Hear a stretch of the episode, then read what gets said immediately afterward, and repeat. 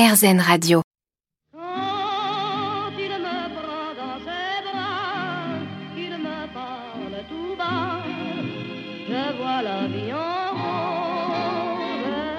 Ah, voir la vie en rose, quelle jolie expression. Eh bien, figurez-vous que le choix de la couleur rose n'est pas anodine et des études ont prouvé qu'effectivement, le rose nous aiderait à voir la vie du bon côté.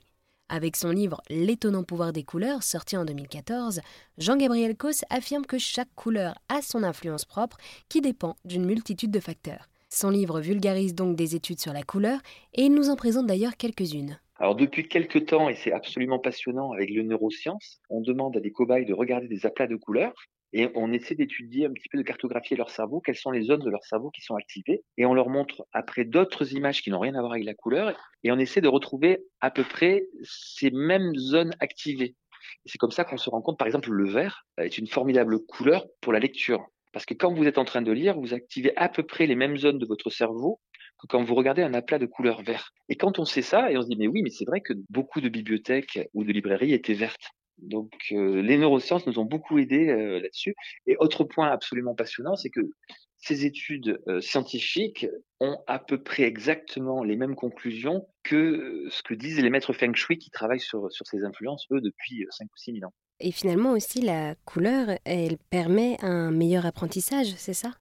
Oui, alors ça, ça de manière pour tout le monde, c'est-à-dire que on apprend mieux les stabilos en couleur, par exemple, c'est formidable. Et pareil, là aussi, chacun a son propre usage, c'est-à-dire qu'il y en a qui vont préférer avoir des, des stabilos de toutes les couleurs et de mettre vraiment plein, plein, plein de couleurs sur leurs documents, et d'autres qui vont préférer n'avoir qu'une seule couleur. Donc chacun là aussi euh, réagit différemment, mais ce qui est certain, c'est qu'on apprend mieux en couleur. Dans les écoles maternelles, par exemple, pour apprendre les chiffres, on se rend compte aujourd'hui que de mettre chaque chiffre dans une couleur, ça va aider les enfants à apprendre les chiffres. Donc euh, oui, la couleur est un formidable allié pour l'apprentissage et également sur les murs.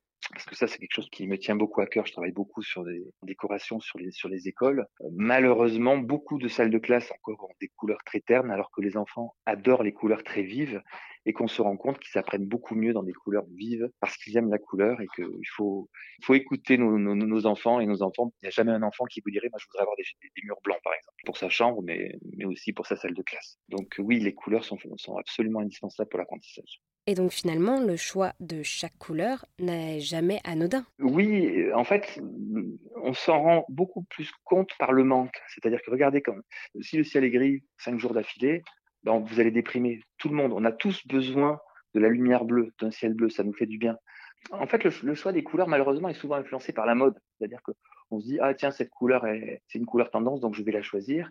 C'est pas forcément ce qu'il faut faire. Encore une fois, il faut s'écouter. Moi, je vous recommande de, vraiment de, faire confiance à, à votre petite voix intérieure.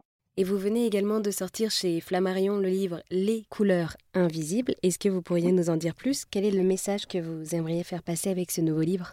Avec ce nouveau livre, c'est que la couleur n'est qu'une illusion, en fait, puisque on considère aujourd'hui qu'il n'y a pas deux personnes sur Terre qui voient exactement les mêmes couleurs. Si vous mettiez dans mon cerveau ce que moi j'appelle orange, peut-être que pour vous ce serait un saumon.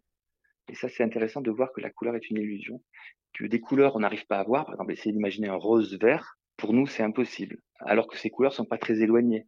Ça, c'est simplement la façon dont on traite l'information de la couleur de notre cerveau qui nous donne une illusion. Mais la couleur, fondamentalement, n'existe pas. C'est une, une, interprétation de notre cerveau. Le message que je veux faire passer, c'est passer un bon moment avec des couleurs parce que c'est pas un bouquin scientifique, c'est pas un roman scientifique. Merci beaucoup Jean-Gabriel Cos. Vous êtes donc l'auteur en 2014 du livre L'étonnant pouvoir des couleurs et cette année en 2022, vous avez sorti le livre Les couleurs invisibles chez Flammarion. Avec grand plaisir.